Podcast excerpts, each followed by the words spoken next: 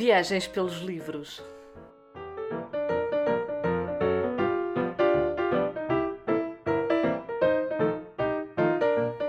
Olá, como é que vocês estão? Bem-vindos a mais um episódio desta série de vídeos barra podcasts. Quem me está a ouvir no Spotify pode encontrar o meu canal no YouTube Márcia Estima, podem deixar lá comentários se quiserem este episódio e Hoje vou falar-vos da releitura que eu fiz em abril da trilogia do Murakami, 1QI 84. São estes três volumes aqui que, estão, que têm cerca de 1200, 1300 páginas no total. Eu li estes três livros mais ou menos em cerca de 9, 10 dias e na verdade foi até uma releitura. Eu lembro-me de comprar estes livros aqui há talvez 8 ou 9 anos e da primeira vez que comprei, comprei apenas o primeiro volume da primeira vez, eu li-o de uma assentada e lembro-me de ter de ir a correr logo comprar os outros dois volumes. Lembro-me que na altura até comprei na livraria Bertrand aqui da minha cidade, ainda não tinha na altura o hábito de comprar livros online e sei que também foi uma, uma leitura rápida na altura e desta vez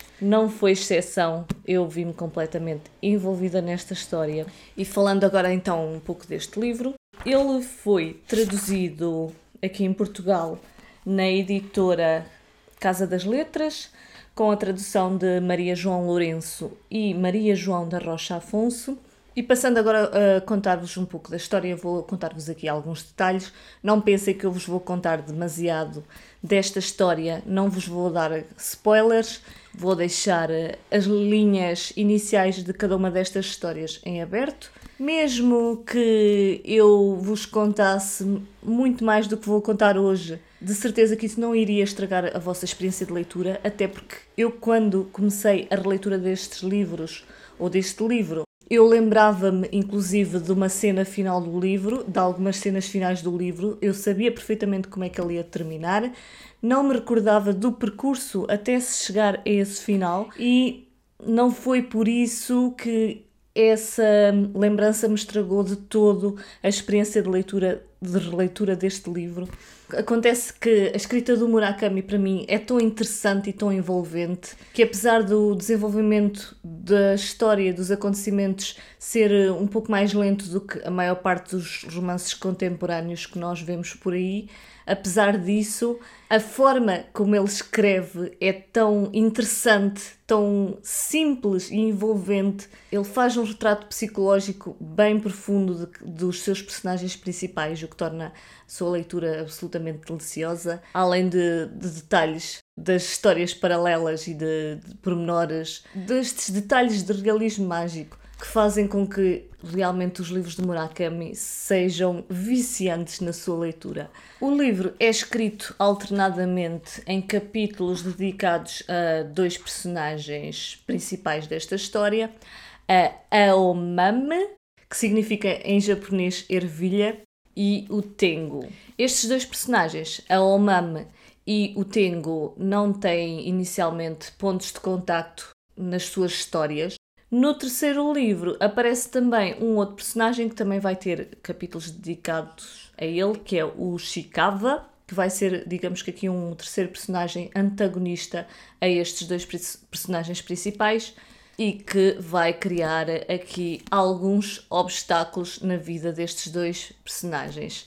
Em relação à história da Aomame, ela começa quando ela se encontra dentro de um táxi ela está a caminho de um compromisso que tem dali a umas horas inadiável, mas esse táxi encontra-se ali preso no trânsito, ali numa autoestrada, não tem forma de sair dali naquele momento, a alma precisa mesmo de chegar a horas ao seu compromisso, que nós não sabemos inicialmente qual é. E na rádio, entretanto, está ali a passar eh, uma sinfonieta de um compositor chamado Janasek. Não sei qual é a pronúncia deste nome, porque este é um nome checo. E Curiosamente, ela lembra-se de detalhes sobre esta sinfonieta, como a nacionalidade deste compositor e penso que também o ano em que foi escrita a sinfonieta. Detalhes que ela admira-se de se lembrar, porque a maior parte do público nem sequer conhece este tipo de música ou sequer ouviu falar deste compositor.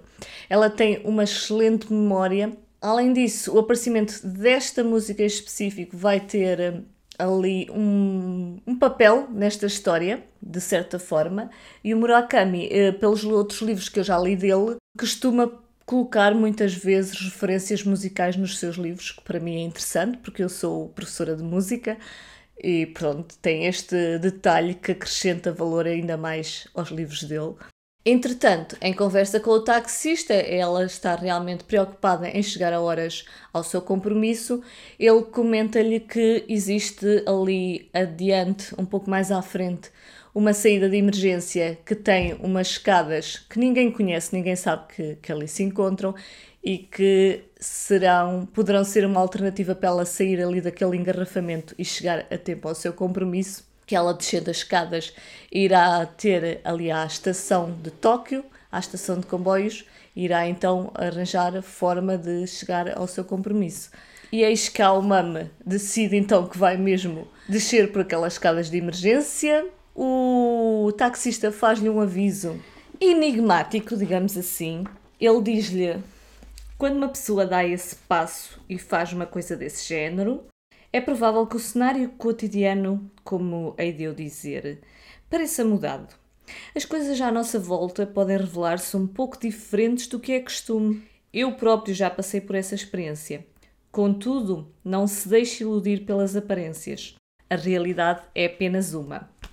Então, perante este aviso do taxista ao mame não quer saber nada disso. Ela simplesmente sai do táxi e dá ali um espetáculo uh, diante de toda a gente, ali dentro dos carros que ficam a olhar para ela, ali de mini saia, toda arranjada.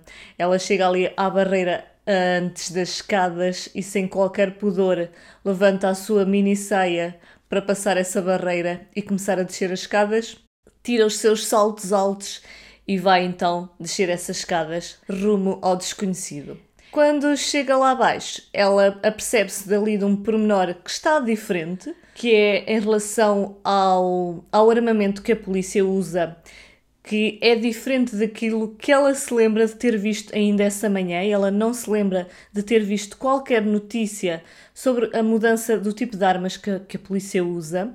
Ela é muito perspicaz e essencialmente muito atenta a esse tipo de coisas. Ela lê as notícias diariamente e está sempre muito atenta ao que se passa na sua cidade e pelo mundo, e isso tem uma razão de ser que nós brevemente descobrimos. Entretanto, ela vai então ao seu compromisso, que basicamente ela vai ter que ir a um, a um hotel, bater à porta de um determinado quarto, de um determinado hóspedes que se encontra ali, fingir que vai resolver ali um problema técnico qualquer ali do, do ar-condicionado do quarto desse senhor.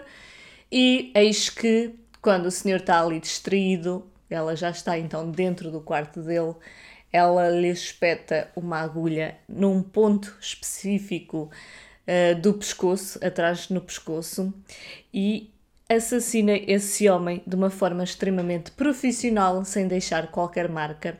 Essa técnica uh, faz com que pareça que a sua vítima morreu de ataque cardíaco e descobrimos então que a Almam é uma assassina profissional. Ela, na sua profissão do dia a dia, é treinadora de artes marciais e tem então esta profissão peculiar mas não é uma assassina qualquer porque, no fundo, as suas vítimas mereciam morrer. Este homem, por exemplo, que ela mata, ele batia de forma violenta na mulher e o que nós descobrimos então nesse padrão é que as suas vítimas de alguma forma cometem violência doméstica. Outro detalhe que ela descobre brevemente depois de descer aquelas escadas e depois do aviso do taxista é que o mundo onde ela vive passou a ter duas luas. É isso mesmo. Em vez de uma lua, tem duas luas. E isto é uma forte característica do Murakami nos seus livros, pelo menos naqueles que eu li, que é sempre a existência de elementos de realismo mágico e em que tanto os personagens dos seus livros como nós, leitores, Primeiro estranhamos esses elementos diferentes que se passam ali no mundo real, uh, mas depois acabam por se tornar algo natural, algo que, que nós aceitamos como uma, uma nova realidade e passamos a acreditar nesses detalhes e encará-los como algo normal ou natural. A partir desses detalhes, como o armamento da polícia e as duas luas, a uma dada altura então que a Omame passa a acreditar que foi ter ali a um mundo alternativo, ou melhor dizendo, a um ano alternativo ao que ela está a viver. Ela encontra-se então em mil, ou vinha do mundo de 1984 e ela passa então a chamar este mundo diferente com que se depara o ano de 1Q e 84. O que eh, na língua japonesa tem um som bastante parecido com o número 9 e claramente isto é uma alusão ao 1984 do George Orwell, embora eu não tivesse achado que houvesse grandes pontos em comum com o livro do, do Orwell, não vi aqui nenhum, nenhuma característica que me fizesse lembrar minimamente o livro do Orwell, mas sem dúvida que é uma referência a esse livro, porque inclusive há aqui uma passagem que refere a esse livro, que posso passar-vos então a ler, que diz: Se quer a minha opinião, Takashima mais não fazia do que produzir robôs desprovidos de raciocínio. Pegavam nas pessoas e extraíam das suas cabeças os circuitos que lhe permitiam pensar por si mesmos, tal como acontecia no mundo de George Orwell descreveu no seu romance. Porém, como já deve ter percebido, não são poucos os que procuram voluntariamente esse estado de morte cerebral. Pensando bem, não há dúvida de que tem as suas vantagens além de tornar a vida mais fácil. Não é preciso torrar os miolos a pensar em coisas complicadas. Basta uma pessoa calar-se bem caladinha e fazer o que lhe mandam. Isto aqui é de facto uma característica aqui do, do George Orwell, do livro dele. Assim nunca corre o risco de ficar sem comer.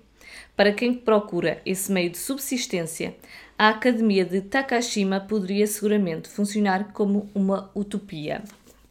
Pronto, eu acho que ele forçou aqui um bocadinho esta comparação, este ponto em comum com o livro do, do Orwell, mas tudo bem. Agora, falando um bocadinho do Tengo, que ainda não tinha falado, ele é um professor de matemática e aspirante a escritor. Ele escreve bastante e tem inclu inclusive um editor para quem trabalha, embora ainda não tenha publicado nenhum livro seu. E o livro, no, no seu capítulo inicial, começa com um encontro em, entre ele e o seu editor que o vai tentar convencer a fazer algo, digamos que não muito honesto. Ele vai então tentar convencer o Tengo a que ele reescreva a história ou o livro de uma jovem escritora, se é que se lhe pode chamar assim. Ela escreveu uma história que tem muito potencial para agradar a um grande público, mas não está muito bem escrita, até porque nós mais tarde até descobrimos que ela tem alguns problemas de fala, ela inclusive tem dislexia. E o editor tenta então convencer o Tengo a, com o seu talento de escrita, a reescrever aquele livro de forma a que ele vá a concurso a um prémio literário e se eles ganharem, então poderão daí advir algumas compensações, digamos que financeiras. O Tengo não, não está propriamente interessado, muito interessado na parte monetária, mas está interessado, está bastante interessado e bastante tentado por causa precisamente dessa história que se chama A Crisália de Ar, que é, digamos que uma espécie de um casulo o pai de Tengo era um cobrador de uma taxa de televisão da NHK, uma televisão uh, japonesa, e o Tengo detesta os domingos porque eram os dias em que o pai o obrigava, quando ele era criança, a acompanhá-lo para ir cobrar as taxas dessa televisão de porta em porta. Outros detalhes soltos que dão alguma ideia do ambiente da história do, do Murakami são, por exemplo, A história de uma seita religiosa com alguns fins duvidosos, como nós por vezes vemos que acontece nas seitas religiosas deste mundo, pelo mundo fora. E outro detalhe também que me ficou bastante na memória foi quando ele leu uma história de um homem que vai a uma cidade, a cidade dos gatos, e da qual é muito difícil de sair. Ele, na sua própria vida, o Tengo, tem também um momento em que vai visitar o, o pai aos, a um hospital numa cidade vizinha e ele associa essa cidade vizinha à cidade dos gatos, de onde dificilmente poderá sair e terá que ter cuidado com o tempo em que fica nessa cidade. Enfim, vocês podem pensar que eu vos contei muito, que vos contei demasiado, mas acreditem que isto não é nada em relação a tudo o que acontece ao longo destas 1200 ou 300 páginas. Enfim, este é um livro que realmente nos dá imensos detalhes que nos abrem imensas portas para mundos diferentes, que nos vai hipnotizando e envolvendo ao longo da, da leitura. É um livro que não nos dá todas as respostas, mas a forma como o livro termina, em que vai ser hum, um final relativamente fechado, é um grande final para mim, a meu ver. Enfim, eu não sei se consegui passar a mensagem do que é que este livro me fez sentir. Eu realmente gosto bastante. Nem toda a gente gosta de Murakami, mas se não conhecem o autor, se calhar comecem talvez por um livro mais pequeno. Uh, não sei bem qual será o melhor livro para começar. Eu, além deste, li o, o Impiedoso País das Maravilhas e o Fim do Mundo. Li também o Kafka à beira-mar. Esses dois livros são grandes, efetivamente, mas eu, sinceramente, não, não li mais nenhum assim para o mais pequeno para vocês experimentarem. Procurem por aí, talvez, outras opiniões aí pela internet, pelo Booktube. Este é um autor bastante falado, acho que vocês não vão ter grandes dificuldades em encontrar outras opiniões. Aqui em Ditado em Portugal, vocês têm então a opção de livros físicos em três volumes da, que foi nesta versão que eu li da Casa das Letras, então por 21,90€, eh, o que eu acho sinceramente caro, porque os três volumes acabam por ficar praticamente a 66 euros, o que eu acho sinceramente um valor absurdo. Uh, não me lembro se comprei por este preço. Talvez, talvez fosse doida na altura para comprar livros a estes preços mas atualmente não compraria este preço, sinceramente. Esperaria por uma promoção ou então procuraria outras alternativas mais baratas, como por exemplo, encontrei aqui, nós temos, por exemplo, a opção em e-book em português desta mesma edição na loja Kobo, desta mesma editora, a 12,99€ cada um deles, o que já é um bocadinho mais em conta. Em inglês, se vocês lerem em inglês, também tem a opção bastante económica de ler pela hum, editora Vintage Publishing os três livros em apenas um e-book de 1328 páginas por 18,45€. Portanto, esta de facto é realmente a opção mais económica se vocês terem, tiverem a vontade de, de ler em inglês. Bem, era tudo o que eu tinha para vos falar hoje, para vos contar sobre estes livros. Espero sinceramente que isto não tenha ficado uma seca, que não tenha ficado demasiado longo. Uh, mas pronto, eu também não conseguiria resumir estes três volumes em muito menos do que isto que eu vos contei hoje. Uh, pronto, é isto. Aguardem pelos próximos episódios. Obrigada por me terem ouvido até aqui. Fiquem bem, boas leituras e até ao próximo vídeo podcast.